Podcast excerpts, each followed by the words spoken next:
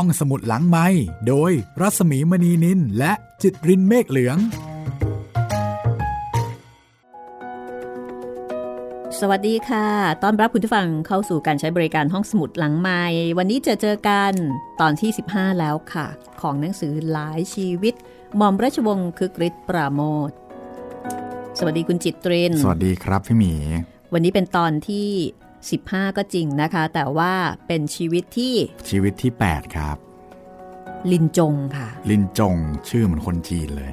อืมจากโนรีมาที่ลินจง ตอนนี้ก็ไม่ยาวมากเท่าไหร่นะคะ ครับ ก็น่าจะตอนเดียวจบแล้วค่ะ ลินจงเป็นแม่ ก่อนหน้านี้นะคะ เรามีบทบาทลูกไปแล้วนะพี่ตอนโนรี อะโนรีนี่ก็เป็นลูกครับนะคะ แล้วก็มีพันนีละม่อม อันนี้ก็บทบาทลูกครับพันนีอาจจะมีความเป็นแม่ แต่ว่า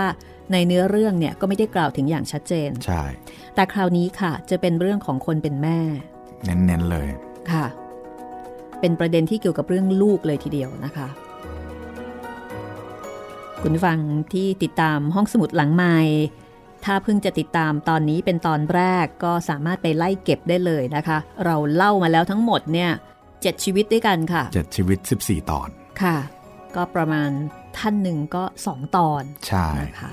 เล่าแบบสบายๆแต่ลินจงนี่ก็น่าจะตอนเดียวละค่ะ ครับผมเอาละถ้างั้นเดี๋ยวจะพาไปรู้จักกับลินจงเลยนะคะครับ ว่าลินจงเป็นใคร และประเด็นที่เกี่ยวกับเรื่องลูก คืออะไร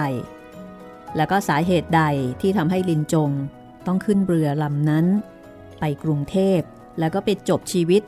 พร้อมๆกับอีกเจ็ดชีวิตก่อนหน้านี้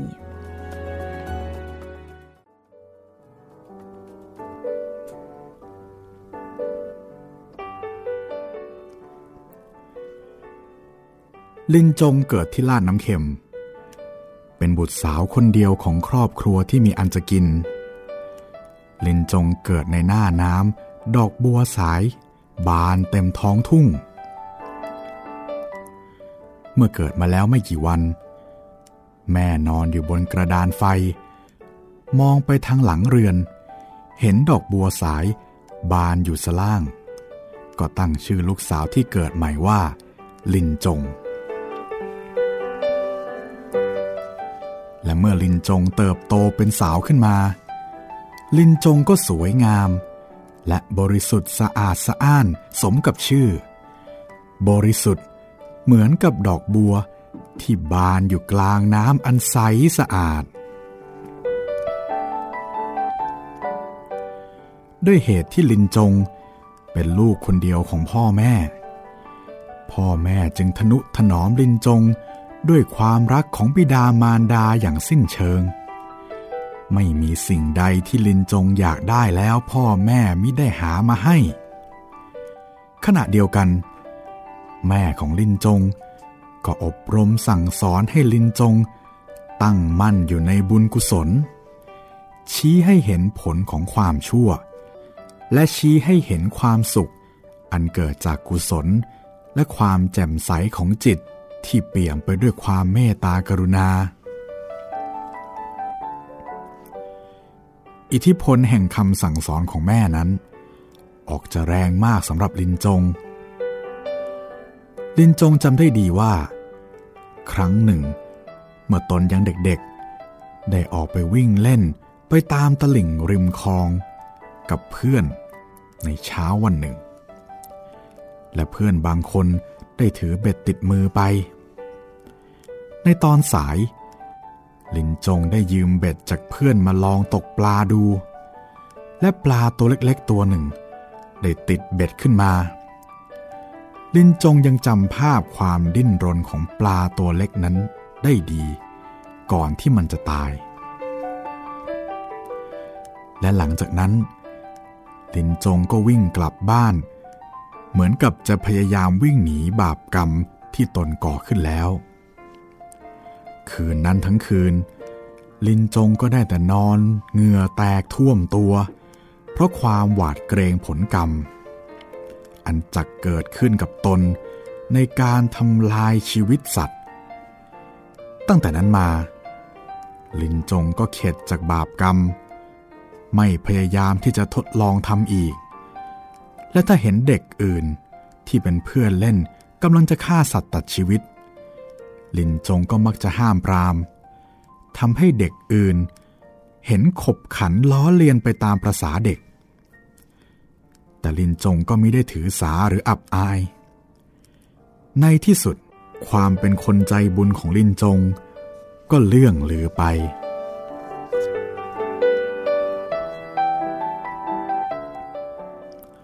เมื่อลินจงเติบโตเป็นสาวขึ้น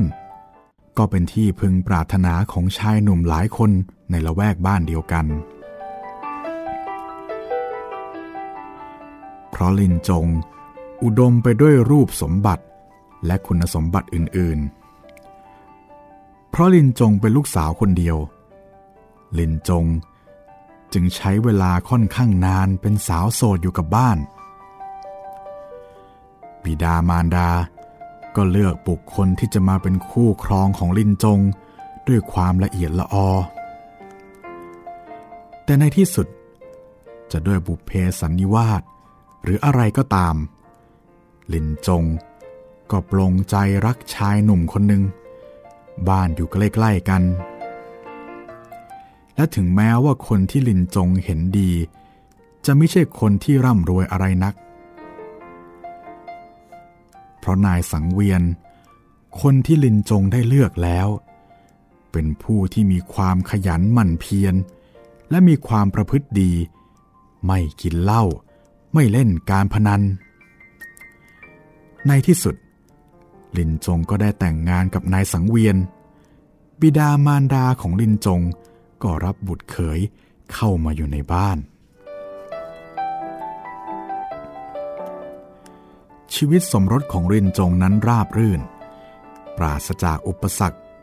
ปราศจากการทะเลาะวิวาท ทั้งสามีพัญญาต่างกลมเกลียวรักใคร่กัน และมีวัตถุประสงค์ร่วมกัน ในการที่จะสร้างอนาคตให้แก่ตน อนาคตที่จะมีหลักฐานแน่นอน มีความสำคัญในสังคมที่ตนอาศัยอยู่ และสร้างครอบครัว ที่จะเกิดขึ้นต่อไป โดยจำนวนบุตรหลานนั้น ให้เป็นครอบครัวที่ดี เป็นที่สรรเสริญของคนทั้งหลายในละแวกลาดน้ำเค็ม สิ่งที่ทั้งสองคนผัวเมียปรารถนาเป็นอย่างยิ่งก็คือ บุตร บุตรที่จะสืบตระกูล บุตรที่จะเป็นเครื่องผูกมัดชีวิตร่วมกันนั้น ให้มีความสัมพันธ์แน่นหนายิ่งขึ้น บุตร อันจะเป็นที่ชื่นชมเมื่อยังเด็ก เป็นผู้อุปการะเมื่อเติบโตขึ้นแล้ว และจะเป็นความหวังอันเป็นสิ่งพิสูจน์ให้เห็นได้ เมื่อก่อนชีวิตจะออกจากร่างว่า ชีวิตนั้นยังดำรงอยู่ต่อไป จะงอกเงยต่อไป หาได้สิ้นสุดลงที่ความตายของคนใดคนหนึ่งนั้นไม่ ลินจงนึกเสมอภายหลังแต่งงานแล้วว่า เดชะบุญกุศลที่ตนได้บำเพ็ญมาตั้งแต่จำความได้ ตนจะต้องได้บุตรที่งดงามน่ารักเมื่อยังเด็ก และเติบโตแข็งแรงเป็นหนุ่มสาวที่สง่างาม มีความประพฤติดี ลินจงฝันถึงบุตรคนแรก ที่จะมีแล้ว อยากได้บุตรผู้ชาย ส่วนบุตรที่เกิดมาภายหลังนั้น จะเป็นผู้หญิงหรือผู้ชายก็ได้ และจำนวนนั้นก็ไม่ได้กำหนด ยิ่งมากเท่าไรก็ยิ่งดี เพราะฐานะความเป็นอยู่และความอุดมสมบูรณ์ของท้องที่ ประกอบด้วยความขยันหมั่นเพียรของทั้งสองคนผัวเมียนั้นมิได้จำกัดจำนวนบุตร ที่จะเกิดมา ทั้งลินจงและสามีแน่ใจว่า ถึงจะมีลูกสักกี่คน ก็คงจะเลี้ยงกันไปได้อย่างสบาย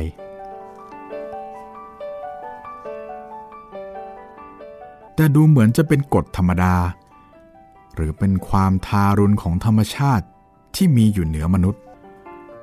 เมื่อสิ่งใดที่คนปรารถนามาก และใฝ่ฝันถึงอยู่ทุกขณะจิต สิ่งนั้นก็ดูเหมือนจะยิ่งห่างไกลออกไป และหาได้โดยยาก ลินจงมีทุนอยู่ยิ่งกว่าคนอื่น ที่มีทรัพย์สมบัติทางวัตถุที่พ่อแม่หาไว้ให้ จึงไม่ได้อัตคัดอาทรร้อนใจในเรื่องการครองชีพอยู่ได้ และเครื่องมือที่จะใช้ทำมาหากินต่อไปนั้น ก็มีพร้อมมูล ไม่เคยเป็นปัญหาที่ต้องวิตก คุณสมบัติในใจนั้น ก็ได้สร้างสมมาพอที่จะรู้สึกพอใจในภาวะ ไม่มีความคับแค้นดิ้นรน หาความสุขได้จากสิ่งแวดล้อมทั่วไป จากความเขียวขจีของท้องทุ่ง จากเสียงไม้ไผ่เสียดสีกันเมื่อยามต้องลม จากกลิ่นตัวอันหอมหวาน ของบัวควายที่อยู่ในคอก จากเสียงปลาผุดใต้ถุนเรือนเมื่อถึงหน้าน้ำ แต่สิ่งเหล่านี้ไม่เพียงพอที่จะระงับความปรารถนาบางอย่าง ความปรารถนานั้นก็คือ ความอยากได้ลูก ซึ่งนับตั้งแต่แต่งงานมาแล้วได้หลายปี ก็ยังไม่ได้ปรากฏร่องรอยให้เห็นได้เลย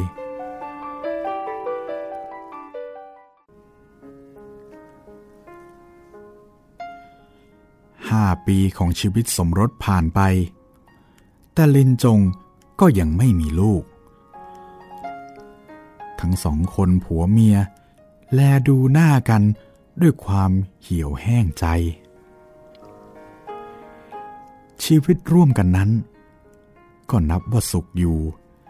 แต่ถ้าปราศจากบุตรที่ทั้งสองปรารถนา ชีวิตนั้นก็ดูว่างเปล่า ปราศจากความหมาย ระหว่างนั้น ลินจงและสามี ก็ร่วมกันทำบุญสุนทานมากกว่าปกติ และมากกว่าชาวบ้านอื่นๆ ในละแวกเดียวกัน ไม่ว่าใครจะบอกบุญเรียไร สร้างโบสถ์สร้างวิหารหรือกุฏิไม่ว่าจะมีการทอดกระถินผ้าป่าลินจง ก็จะรีบหยิบเงินออกส่งให้ เพื่อร่วมการกุศล พรางยกมือขึ้นจบเงินนั้น อธิษฐานขอให้ได้บุตรสมดังความปรารถนาทุกครั้งไป และจะนั่งรอใส่บาตรอยู่ที่หัวบันไดบ้าน จนกว่าพระที่พายเรือรับบาตรจะหมดแม่น้ำลำคลอง เวลามีเทศมหาชาติที่วัด ทั้งลินจงและสังเวียนผู้สามี ก็จะเจาะจงรับเฉพาะกันกุมาร และตลอดเวลาที่ตระเตรียมเครื่องกันเทศถวายพระ ลินจงก็จะภาวนาด้วยใจและกาย ด้วยทุกนิ้วมือที่จัดของอย่างปราณีตบรรจง ขอให้ได้บุตร ขอให้ได้บุตรเพียงแต่คนเดียว ผู้หญิงหรือผู้ชายก็ได้ และถึงจะรูปชั่วตัวดำอย่างไรก็ไม่ว่า ขอแต่เพียงให้ได้เป็นลูกเกิดจากคัน เพื่อจะได้รักได้ทนุถนอม ได้ชื่นชมเช่นเดียวกับคนอื่นๆ ซึ่งดูจะมีลูกได้ง่าย ๆ โดยไม่ได้ทำบุญอธิษฐานแต่อย่างไรเลย ระหว่างนั้น หากลินจงได้ข่าวว่า พระพุทธรูปที่ไหนศักดิ์สิทธิ์ หรือศาลเจ้าที่ไหนมีอิทธิฤทธิ์ ลินจงก็มักจะชักชวนสามีไปจนถึงพระพุทธรูปและศาลเจ้านั้นๆ เพื่อบนบานสารกล่าวขอให้ได้มีลูก ถึงระยะทางจะใกล้จะไกลอย่างไร ทั้งสองผัวเมียก็จะดันด้นไปจนถึง มิได้คิดถึงความลำบากหมดเปลือง จะเป็นเพราะบุญกุศล หรือเพราะอิทธิฤทธิ์ของสิ่งศักดิ์สิทธิ์ต่างๆ ที่ลินจงได้บนบานไว้เป็นหนักหนา หรือจะเป็นเพราะบุพกรรมของลินจงเองก็ตาม พอย่างเข้าปีที่หกหลังจากแต่งงาน ลินจงก็ตั้งคัน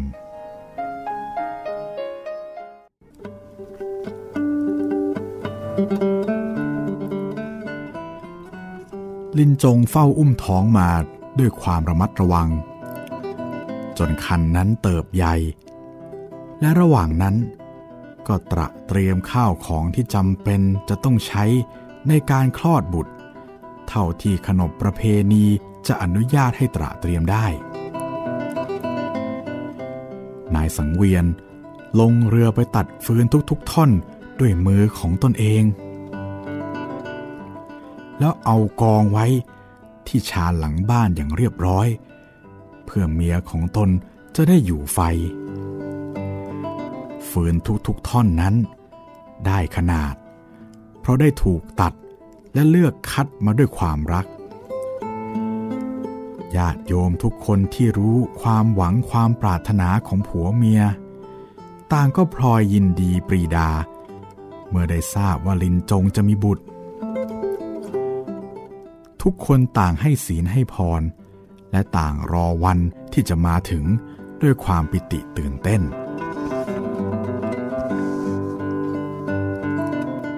วันหนึ่ง ตอนเย็น ฝนตกพร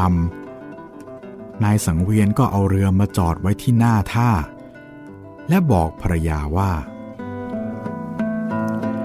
ลินจง ฉันจะไปตกเบ็ดสักหน่อย ฝนตกอย่างนี้ถ้าจะกินเบ็ดดี ถ้ามีอะไรก็ให้ใครไปตามที่ตรงหัวคุ้งนะ บางทีฉันจะเข้าทุ่งไปสักหน่อย แต่ก็คงจะไม่นาน ถ้าปลามันขึ้นดี ฉันก็จะกลับดึก อย่าไปเลยพี่ บาปกรรมเปล่าลินจงร้องตอบจากในเรือน แต่นายสังเวียนก็หัวเราะลงเรือไป เพราะลินจงมิได้อ้างบาปบุญมาห้ามในครั้งนี้เป็นครั้งแรก แต่ได้เคยห้ามมาเสมอ ซึ่งนายสังเวียน ก็ได้แต่รับฟังอย่างอารมณ์ดี เพราะผักปลา มันก็ยังคงเป็นผักปลาอยู่นั่นเอง เป็นสิ่งที่นำเงินมาให้จับจ่ายใช้สอยได้สะดวก ดีกว่านั่งอยู่ว่างๆ ลินจงตื่นขึ้นมาในตอนดึก และเมื่อเหยียดแขนออกไปข้างตัว พบแต่ที่นอนเปล่าๆ ลินจงก็รู้ว่าสามีของตนยังไม่กลับบ้าน ต่อจากนั้น ลินจงก็นอนครึ่งหลับครึ่งตื่นเงี่ยหูฟังเสียงพายเรือกระทบกับน้ำ เสียงโซ่ผูกเรือกับหัวบันได และเสียงบันไดลั่น เสียงฝีเท้าเดินข้ามชานเรือน ซึ่งเป็นสัญญาณว่าสามีกลับ แต่เสียงเหล่านั้น ก็ไม่ได้ปรากฏขึ้นเลย จนรุ่งสาง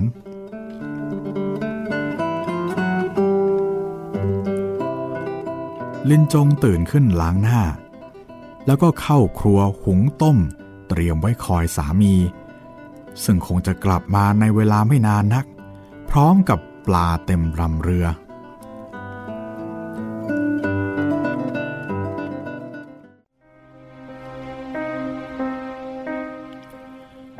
วลาล่วงไปจนสาย เด็กหนุ่มสามสี่คน พายเรือมาดมาจอดที่หัวบันไดเรือน แล้วคนเหล่านั้นก็ช่วยกันหามร่างของนายสังเวียนที่เปียกปอนและไร้ชีวิตขึ้นบันได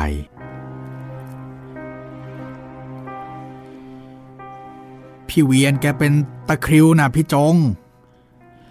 เป็นตะคริวอยู่ในน้ำ ดูท่าแกจะลงงมเบ็ดเมื่อตอนกลางคืน แต่แกไปคนเดียวใครจะไปช่วยทัน พวกฉันเนี่ยพายเรือผ่านมาตอนเช้า เห็นเรือเปล่าจอดอยู่ ก็เลยก็เลยแวะเข้าไปดู เลยได้แต่เออพานั่นนะ แล้วก็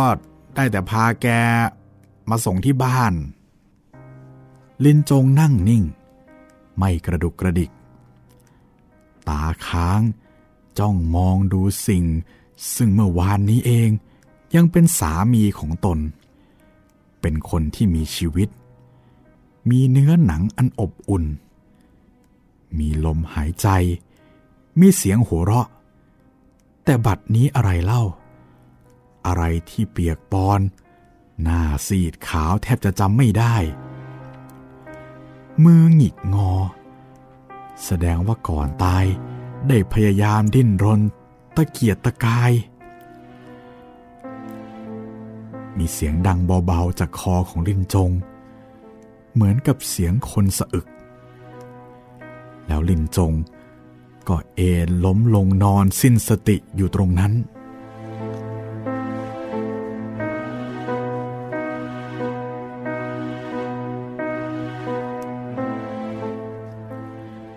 เมื่อลินจงฟื้นกายขึ้นมา ก็รู้ตัวทันทีว่า เวลาของตนนั้นมาถึงแล้ว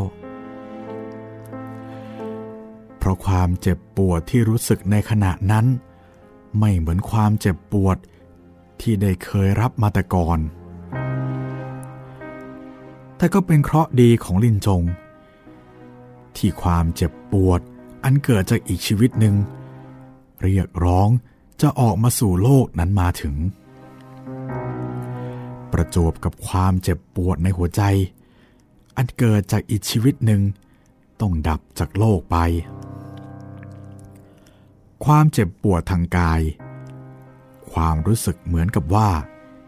มีใครมาแยกกระดูกด้านหลังใต้บั้นเอวลงไป ให้หลุดออกจากกันนั้นทำให้ความเจ็บปวด หรือความทุกข์ทางใจนั้น ให้เลือนลงไปได้บ้าง เมื่อญาติโยมรู้อาการของลินจงแน่ชัด ต่างก็พากันพยุงเข้าห้อง ญาติอื่นๆก็จัดการกับศพของนายสังเวียนไปตามประเพณี ความเกิดกับความตาย จู่โจมมาถึงบ้านลินจงพร้อม ๆกัน และทั้งสองอย่างนั้น ไม่มีใครห้ามได้ ต้องปล่อยให้เป็นไปตามเรื่อง มนุษย์จะทำได้โดยเฉพาะแต่ปิดบังเสีย มีให้อุจาดลูกตา ทั้งการเกิดและการตายเท่านั้นเอง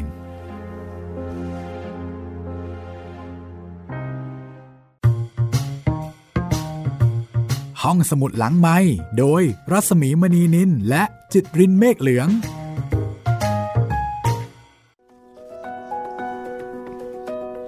ตกลงว่าชีวิตของลินจงก็เป็นชีวิตที่ได้ทั้งสิ่งที่ต้องการสิ่งที่เฝ้ารอ แต่ขณะเดียวกันก็ต้องสูญเสียสามี สามีซึ่งเป็นคนดี สามีซึ่งขยันหมั่นเพียรเอาใจใส่ ดูแลเมียดีที่สุดนะคะ เท่าที่จะทำได้ แล้วก็มาตายแล้วก็มาเกิดในช่วงเวลาเดียวกัน นี่คือชีวิตของลินจงนะคะ เดี๋ยวช่วงหน้ามาติดตามกันต่อว่า ตกลงลูกของลินจงเนี่ยจะเป็นลูกผู้หญิงหรือว่าลูกผู้ชายนะคะ แล้วก็ลูกนี้ จะทำให้ลินจงมีความสุขขนาดไหน หรือว่าอาจจะ ไม่ได้ทำให้มีความสุขแล้ว เพราะว่าตอนนี้ ตัวเองก็ได้เสียสิ่งที่ตัวเองรักไปอย่างหนึ่งเหมือนกันอืมคือเสียสามีไป แต่ว่าได้ลูกมาแทนเสียคนหนึ่ง แล้วก็ได้คนหนึ่ง บางทีชีวิตก็เป็นอะไรที่คาดคิดไม่ถึงนะคะว่าจะบังเอิญอะไรได้ขนาดนั้น ครับ คุณกำลังติดตามห้องสมุดหลังไม้ค่ะ กับชีวิตที่ 8 ในหนังสือหลายชีวิตของหม่อมราชวงศ์คือกริชปราโมทนะคะ ซึ่งได้รับอนุญาตทางลิขสิทธิ์ จากสถาบันคือกริชปราโมทต้องขอบคุณหม่อมหลวงวิสุมิตราปราโมทนะคะ ที่อนุญาตให้ห้องสมุดหลังไม้นำบทประพันธ์อันทรงคุณค่านี้ มาถ่ายทอดให้ได้รับฟังกันในรูปของสื่อเสียงค่ะ เอาละเรื่องนี้ค่อนข้างจะยาวนะคะสำหรับหนึ่งตอน เดี๋ยวไปฟังกันต่อเลยว่า ลูกชายของลินจง อ่าตายแล้วเผลอบอกไปซะแล้วนะคะ ว่าเป็นผู้ชาลูกชายยค่ะ เป็นผู้ชายค่ะ แล้วก็อ่าเป็นคนที่เป็นคนที่แข็งแรงนะครับ เป็นเด็กที่เห็นว่าพ่อแม่อยากจะได้อะเห็นว่าอ่าเกิดมาร้องเสียงดังเลยนะพี่ ค่ะ เป็นคนแข็งแรงแล้วก็เเป็นเด็กที่สุขภาพสมบูรณ์นะคะ ก็คือไม่มีอะไรผิดปกติ สมกับที่เฝ้าคอยมาละค่ะ บอกไปแล้วว่าเป็นผู้ชายนะคะคงั้นก็บอกอีกสักหน่อยเลยก็แล้วกันว่าชื่อเจ้าแดงค่ะนะแล้วตั้งแต่เจ้าแดงเกิดมาเนี่ยแม่นี่ก็ทุกข์ใจ ทุกข์ใจที่สูญเสียพ่อ เพราะว่าก็ตายวันที่ลูกคลอดเลยเนาะใช่ และด้วยเหตุนี้ค่ะ เจ้าแดงก็เลยกลายเป็นเหมือนเป็นศูนย์แห่งชีวิตของลินจงนะคะเป็นสิ่งที่รักสิ่งเดียว ที่ยังคงเหลืออยู่ ทั้งหมดนี่คงจะให้เจ้าแดงหมดเลย ความรักที่มี ความรักทั้งหมดเลยนะคะครับก็ไปรวมอยู่ที่เจ้าแดง แล้วก็ก่อนหน้านั้นลินจงเองเนี่ยก็อยากมีลูกเหลือเกิน ดังนั้นพอมีและสูญเสียสามี ความรักที่ทุ่มเทให้กับเจ้าแดง จึงเป็นความรักที่มากมาย เกินกว่าความรักของแม่ธรรมดาธรรมดาโดยทั่วไป คือเหมือนกับว่าแม่นี่ก็รักลูกอยู่แล้ว ใช่ แต่แม่อย่างดินจงที่อยากจะมีลูกมานานแสนนานตั้ง 5-6 ปี แล้วก็สูญเสียสามีไปอีกเนี่ย มันคูณ 2 คูณ 3 ค่ะ ครับ เรื่องราวจะเป็นอย่างไรต่อไปนะคะ ติดตามกันได้เลย กับลินจงค่ะ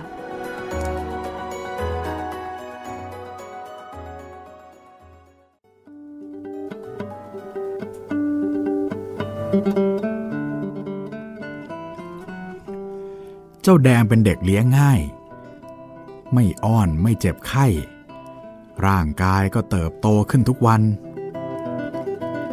ถึงเวลาที่จะคว่ำได้ เจ้าแดงก็คว่ำถึงเวลาที่จะถัดจะคลานได้ เจ้าแดงก็ถัดก็คลาน ตลอดจนตั้งไข่และเริ่มเดินล้มล้มลุกลุกไปตามเรื่อง ไม่ผิดอะไรไปจากเด็กคนอื่นๆ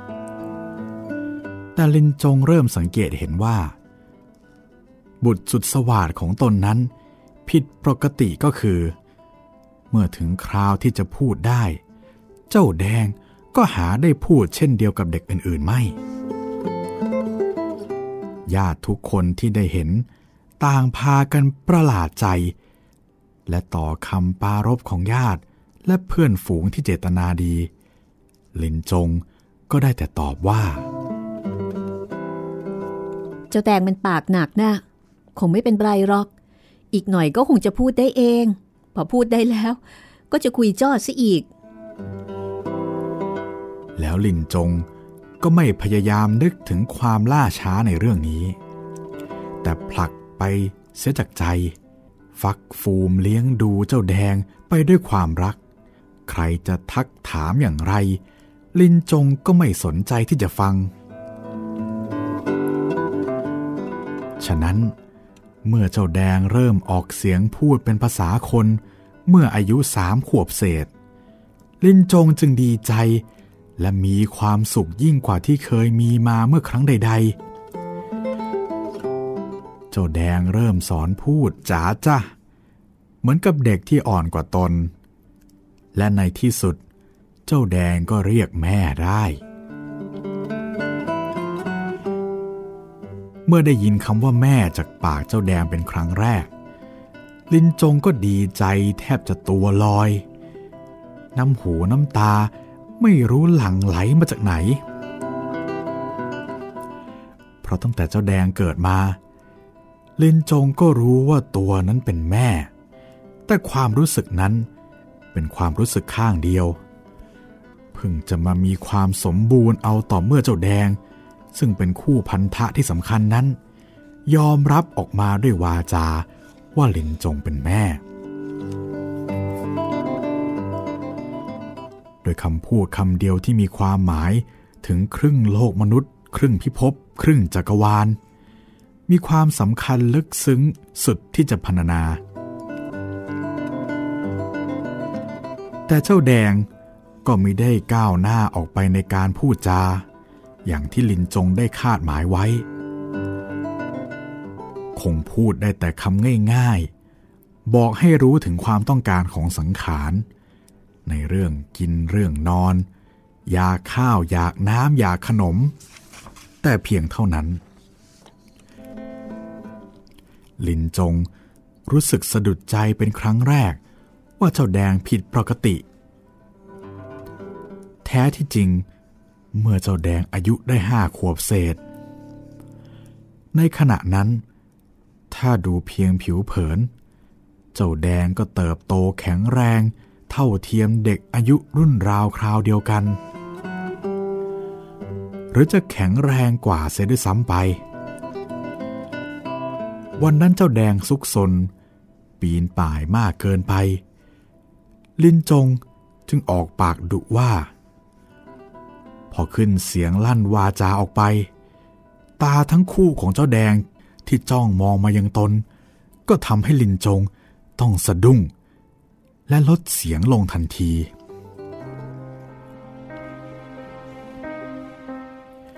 เพราะในลูกตาคู่นั้น ลินจงได้เห็นแววแห่งความไม่ประสาของเด็กที่อายุต่ำกว่าห้าขวบ เด็กเที่ยงเล็กเกินไป ที่จะรู้ผิดรู้ชอบ หรือรู้จักความประสงค์ของคนอื่น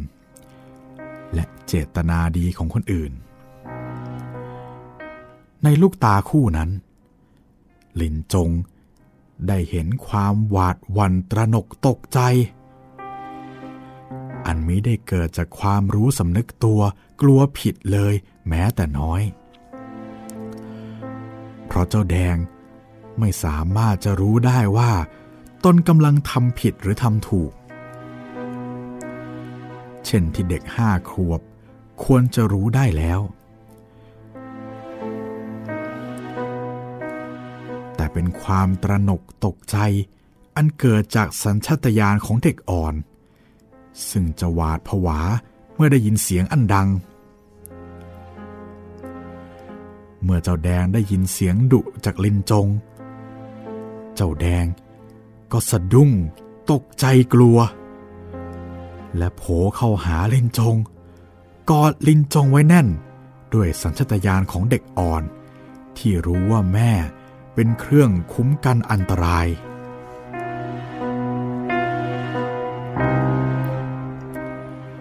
ลินจงนั่งกอดลูกอยู่นาน จนเจ้าแดงหายตกใจ ค่อยคลายตัวออกไปเล่นต่อ ลินจงนั่งดูลูก แล้วก็นึกประวันอยู่ในใจ เพราะสิ่งซึ่งสะดุดใจเมื่อกี้ทำให้ลินจงรู้แน่ว่า บุตรของตนนั้น ไม่เหมือนกับลูกเขาอื่น ถึงอายุจะเจริญขึ้น ก็ยังเหมือนกับเมื่อเป็นเด็กเล็ก ลินจงนั่งมองดูอาการกิริยาของลูก ดูวิธีเล่น ซึ่งเหมือนกับเด็กเล็ก ๆ เพราะเจ้าแดงมีได้เล่นอย่างเด็กห้าขวบ แต่เล่นเหมือนเด็กอายุสองสามขวบ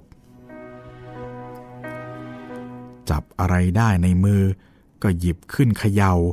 หรือโขกกับพื้นให้มีเสียงดัง ดูวิธีหัวเราะของลูก ซึ่งหัวเราะได้ โดยไม่มีเหตุผลเช่นเดียวกับเด็กอ่อน ยิ่งดูไปก็ยิ่งเห็นชัดทำให้ลินจง ต้องรันทดท้อใจ จะว่าลูกเจ็บไข้เป็นอะไร ก็ยังมองไม่เห็น จึงไม่รู้ทางแก้ไขอย่างไรถูก ลินจงก็ได้แต่กลัดกลุ่ม เคราะห์ของลินจงยังดี ที่ลินจงห่างไกลต่อความรู้ เพราะมิได้เคยสนใจศึกษา ลินจงจึงไม่ได้ทราบความจริงว่า จิตใจและร่างกายของคนเรานั้นมิจำเป็นจะต้องเติบโตตามกันไป เสมอเหมือนกันทุกคน ในบางกรณี จิตใจนั้นเติบโตมาได้ระยะหนึ่ง แล้วก็หยุดชะงักอยู่เพียงแค่นั้น ปล่อยให้ร่างกายสังขาร เติบโตไปแต่ถ่ายเดียว ลินจงไม่รู้ว่า ร่างกายสังขารของเจ้าแดง ไม่ได้มีอะไรผิดปกติเลยแม้แต่น้อย นับวัน แต่จะเจริญจากวัยเด็ก เข้าสู่วัยหนุ่ม แล้วก็จะเสื่อมโทรมเข้าสู่วัยชรา เหมือนกับมนุษย์ปุถุชนธรรมดา แต่จิตใจของเจ้าแดงนั้น จะเป็นเพราะกรรมเวรอันใด หรือด้วยเหตุผลกลใดก็ตาม ได้หยุดนิ่งอยู่กับที่เสียแล้ว ตั้งแต่เจ้าแดงอายุได้สองหรือสามขวบ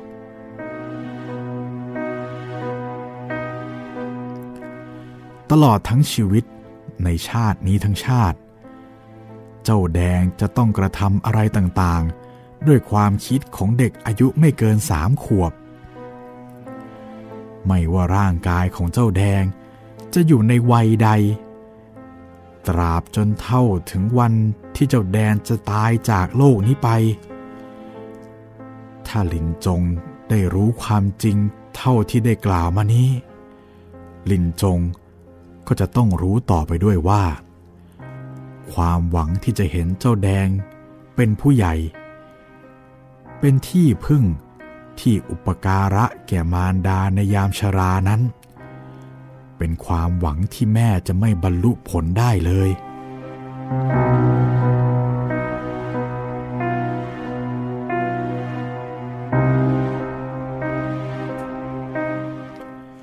แต่โดยเหตุที่ลินจง ไม่รู้ความจริงละเอียด รู้แต่เพียงว่าขณะนั้น มีอะไรบางสิ่งบางอย่างที่ผิดปกติ เกิดขึ้นกับบุตรของตน ลินจงจึงได้แต่หวังว่า สักวันหนึ่ง จะต้องมีทางแก้ไขให้บุตรของตน กลับคืนสู่ภาวะปกติ และเมื่อมีความหวังอยู่ตราบใด ลินจงก็มิได้ทุกร้อนมากมายนัก วันเดือนปียิ่งผ่านไป เจ้าแดงก็มีอายุมากขึ้นไปตาม เมื่อเจ้าแดงมีอายุได้เก้าขวบสิบขวบ ความผิดประหลาดแตกต่างนั้น ก็เห็นได้ชัด เพราะเจ้าแดงจะกินจะนอน จะพูดจา ตลอดจนถ่ายอุจจาระ ปัสสาวะ ก็โดยวิธีเดียวกับเด็กอายุสามขวบเท่านั้นเอง มีใหญ่ที่ลินจงจะฝึกสอนอย่างไร เจ้าแดงก็ได้แต่จ้องมองมารดา ด้วยสายตาของเด็กอ่อนที่ปราศจากความเข้าใจ ลินจงได้เห็นสายตาครู่นั้นตรงๆครั้งใด ลินจงก็ได้แต่สะท้อนถอนใจ บางที ก็ต้องดึงตัวเจ้าแดงเข้ามากอดไว้ แล้วก็ร้องไห้ด้วยความเวทนาเอ็นดู ยิ่งเวลาที่เจ้าแดงอยู่ในกลุ่มเด็กอายุรุ่นราวคราวเดียวกัน ความแตกต่างก็ยิ่งปรากฏขึ้นมาให้เห็นได้ถนัดชัดเจน เพราะเด็กๆที่มีอายุไล่เลี่ยกัน หรือแม้แต่อ่อนกว่าเจ้าแดงได้เป็นประสาไปหมดแล้ว แต่เจ้าแดงก็ได้แต่ติดกลุ่มเด็กเหล่านั้นไปด้วยความไม่เดียงสา เด็กเหล่านั้นจะเล่นหัวกันอย่างไร เจ้าแดงก็ได้แต่วิ่งตามดู หาได้เข้าใจไม่ว่าเขาเล่นอะไรกัน และเมื่อถึงเด็กอื่นๆ ล้อเลียน หรือรังแก เจ้าแดงก็ร้องไห้จ้า แสดงอาการเหมือนเด็กสามขวบ บางครั้งเด็กที่อายุน้อยกว่า ตัวเล็กกว่า คู่ตะคอกเอา เจ้าแดงก็ร้องไห้วิ่งหนีด้วยความตระหนกตกใจ เจ้าแดงนั้นก็กลายเป็นของเล่นของกลุ่มเด็กใกล้ๆบ้านสำหรับเอาไว้ยั่วเย้า เอาไว้เล่นรังแก เหมือนกับเด็กทั่วๆไป ชอบแย่ชอบรังแกสัตว์ โดยปราศจากความเมตตากรุณา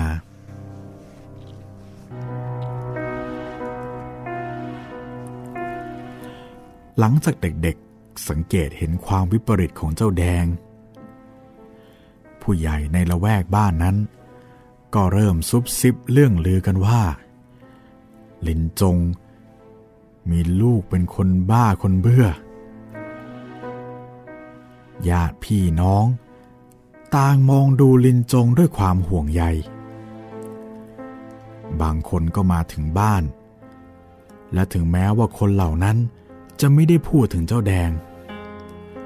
ลินจงก็รู้ว่า คนเหล่านั้นมาหาเพื่อดูอาการเจ้าแดง ว่าจะวิปริตผิดเพื่อน เหมือนกับที่ได้ยินมาหรือไม่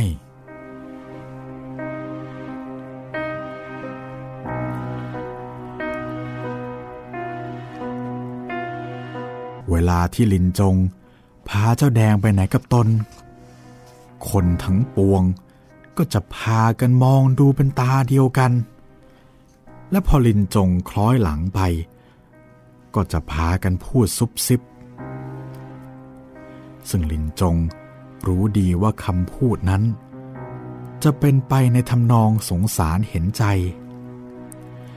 แต่ลินจงก็รู้ดียิ่งขึ้นไปอีกว่าคำพูดที่ว่าสงสารนั้น เป็นเพียงการแสดงออกมาซึ่งน้ำใจ ของคนที่สนุกในความทุกข์ หรือเคราะห์กรรมของผู้อื่น ยิ่งลินจง เคยประสบแต่เคราะห์ดีมาตลอดชีวิต เกิดมาก็อุดมด้วยรูปสมบัติทรัพย์สมบัติ เคยทำบุญสุนทานออกหน้าออกตา เคราะห์กรรมของลินจงในครั้งนี้ ก็ยิ่งเห็นได้ชัด เป็นเครื่องล่อความสนใจ ล่อความสนุกของคนส่วนมาก ที่มักจะนึกไปว่า ตนนั้นเคราะห์ไม่ดีเท่าลินจงในการก่อนๆตั้งแต่นั้นมา พอรู้ว่ามีหมอที่ไหนดี ลินจงก็ไปรับมารักษาลูก ไม่ว่าจะเป็นหมอยา หมอคาถาอาคม หรือหมอน้ำมนต์ แต่ผลที่เกิดขึ้นนั้น ก็เป็นอย่างเดียวกันทุกครั้งไป หมอต่างคนต่างก็มารักษาเยียวยาเจ้าแดงอยู่พักหนึ่ง ระหว่างนั้น ลินจง ก็ได้แต่จ่ายเงินค่ารักษาโดยมิเสียดมเสียดาย แต่แล้วหมอทุกคนก็หายหน้าไปไม่กลับมาอีก ทิ้งเจ้าแดงไว้ ในลักษณะอย่างเก่า ไม่มีอาการว่าจะดีขึ้นได้ พอรู้แน่ว่าหมอทิ้งไปคนหนึ่งลินจงก็กอดลูกร้องไห้ แล้วกัดฟันสู้กับอนาคตที่ไร้ความหวังอันแน่นอนนั้นต่อไป เนื่องจากรายจ่ายค่าหมอค่ายา มีรู้จักกี่สิบหมอ ประกอบกับความทุกข์ขมขื่นใจ ที่ไม่อำนวยกำลังใจ ให้ตั้งหน้าทำมาหากิน ฐานะของลินจงก็ยากจนลงกว่าแต่ก่อน ลินจงก็ได้แต่มองอนาคตด้วยความประวันพรั่นพรึง เพราะไหนจะจน ไหนจะเลี้ยงลูก ซึ่งไม่สามารถเลี้ยงตัวเองได้ ลินจงนึกถึงวันที่ตนจะต้องตายลง และนึกถึงเจ้าแดง แล้วก็รู้สึกว่า ในโลกนี้ช่างมืดมิดเสียนี่กระไร แต่ตราบใดที่ชีวิตยังอยู่ ตราบนั้น ความหวังก็ยังไม่สิ้น เมื่อลินจงได้ทราบข่าวว่ามีพระหมอศักดิ์สิทธิ์อยู่องค์หนึ่ง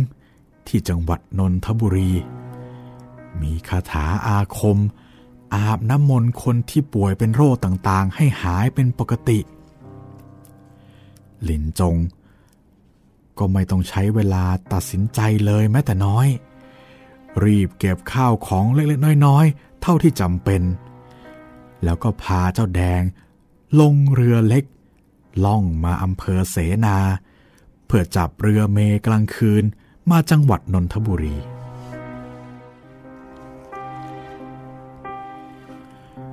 ระหว่างที่นั่งมาในเรือข้างๆเจ้าแดง ท่ามกลางเสียงลมเสียงฝนนั้น ลินจงรู้สึกเบาใจและโล่งใจ อย่างที่มิได้เคยรู้สึกมานาน เพราะระระหว่างที่คอยเรืออยู่ที่บ้านแพนนั้น เจ้าแดง ดูเหมือนจะมีกิริยาอาการเป็นปกติ เช่นเดียวกับเด็กอื่น แต่ลินจงไม่รู้ว่าที่ตนเห็นไปเช่นนั้น ก็เพราะที่บ้านแพนมีคนมาก ซึ่งล้วนแล้วแต่เป็นคนแปลกหน้า ไม่รู้จักลินจง ไม่รู้ประวัติของเจ้าแดง จึงไม่ได้มีใครสนใจมอง ลินจงจึงพลอยเห็นไปด้วยว่าเจ้าแดงมีอาการกิริยาดีขึ้น และเมื่อรู้สึกเช่นนั้น ลินจงก็เลื่อมใสอภินิหารหลวงพ่อที่เมืองนนเสียแต่ล่วงหน้า มั่นใจว่าคราวนี้เจ้าแดงคงจะหาย ลินจงจะกลับบ้านพร้อมกับลูกชายที่เป็นปกติสมบูรณ์ เหมือนลูกคนอื่น เป็นที่ปลื้มใจภูมิใจของมารดาผู้ให้กำเนิด เมื่อเรือนั้นเอียงจะคว่ำลง หากลินจงจะกระโดดน้ำไปแต่ตัว ก็คงจะตะเกียกตะกายไปพ้น รอดชีวิตมาได้ แต่ความรักของแม่ ที่ปราศจากความเห็นแก่ตน แม้แต่ชีวิตก็ไม่นำพา ลินจงก็หันหน้าเข้าชุดแขนเจ้าแดง เพื่อให้ออกไปกับตน แต่เจ้าแดงกลับกอดลูกกรงเรือไว้แน่นไม่ยอมปล่อย ด้วยความตกใจหวาดผวาของเด็กอ่อน เจ้าแดงก็กอดสิ่งที่อยู่ใกล้ตัวที่สุด คือลูกกรงเรือนั้นเข้าไว้ ลินจงใช้กำลังดึงตัวเจ้าแดงอีกหลายครั้งยังสุดแรงเกิดปากก็ร้องเรียกชื่อลูกจนสุดเสียง เจ้าแดงก็ปล่อยมือจากลูกกรง เสียงร้องคำเดียวว่าแม่ แล้วก็โผตัวเข้ากอดตัวลินจง รัดคอไว้แน่น ด้วยน้ำหนักและกำลังแรงทั้งหมดของเด็กที่เกือบจะโตเป็นหนุ่ม ทั้งลินจงและเจ้าแดง ก็จมดิ่งลงไป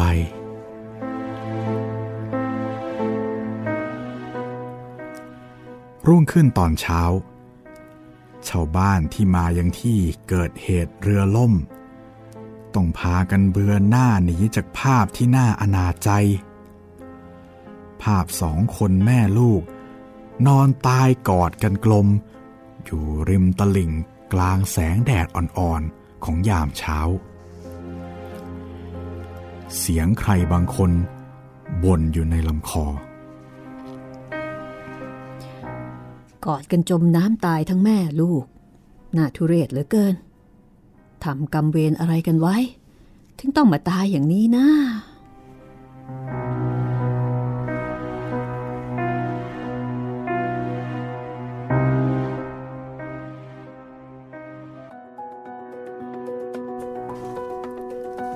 นี่คือชีวิตที่ 8 ค่ะ ในหลายชีวิตนะคะ เป็นชีวิตของแม่ ที่ในที่สุดก็ตายไปพร้อมกับลูก ก็ไม่รู้เหมือนกันนะคะว่า ระหว่างอยู่กับตาย อันไหนจะทุกข์กอันว่าไหกันนจะเนาแย่กว่ากัน เพราะว่าดูเหมือนว่าชีวิตหลังจากนี้ ก็ดูเหมือนว่าลินจงก็คงจะไม่ได้มีความสุขสักเท่าไหร่ครับเพราะว่าอาการที่เจ้าแดงเป็นก็ไม่ใช่อาการของความเจ็บไข้ได้ป่วย ที่หมอไหนจะมารักษาให้หายได้นะคะ ปัจจุบันก็น่าจะเป็นลักษณะดาวน์ซินโดรมอย่างนี้เนาะเอพี่อถ้าดูตามนี้นะ น่าจะเป็นลักษณะของเด็กที่ปัญญาอ่อนหรือว่าปัญญาอ่อนนี่คือภาษาที่ชาวบ้านใช้ก็คือพัฒนาการช้าเป็นออทิสติกหรืออะไรสักอย่างหนึ่งเนี่ยแหละ น่าจะเป็น ถ้าดูตามนี้น่าจะเป็นพวกพัฒนาการช้า แต่อาจจะไม่ได้ดาวน์ซินโดรมนะครับเพราะถ้าเป็นดาวน์ซินโดรมเนี่ยอ๋ออาจจะต้องมีการบรรยายจะต้องแสดงออกว่าลักษณะหน้าตาอ่าไม่เหมือนกับเด็กอื่น แต่นี่เหมือนกับพัฒนาการหยุดอยู่ที่ 3 ขวบ แล้วก็อยู่ตรงนั้นตลอดไป คือร่างกายเหมือนกับเด็กทั่วไปครับ แต่สมองไม่เติบโตเลยสำหรับชีวิตต่อไปค่ะ ชีวิตที่ 9 จะกลับมาที่ผู้ชายนะคะ กับชีวิตของคนที่ชื่อสั้นๆเลยค่ะ จัน นี่คือชื่อแรกเกิดนะคะ แต่ว่าชื่อหลังจากนั้น คือพันโทสุรวุฒิค่ะอืมเป็นเรื่องราวของนายทหาร เรื่องราวจะเป็นอย่างไรนะคะ จะมีสีสันที่น่าสนใจขนาดไหน ติดตามชีวิตต่อไปในหลายชีวิตค่ะ กับชีวิตของจันหรือพันโทสุรวุฒิ ในห้องสมุดหลังใหม่ แต่วันนี้หมดเวลาแล้วค่ะ สวัสดีค่ะ สวัสดีครับ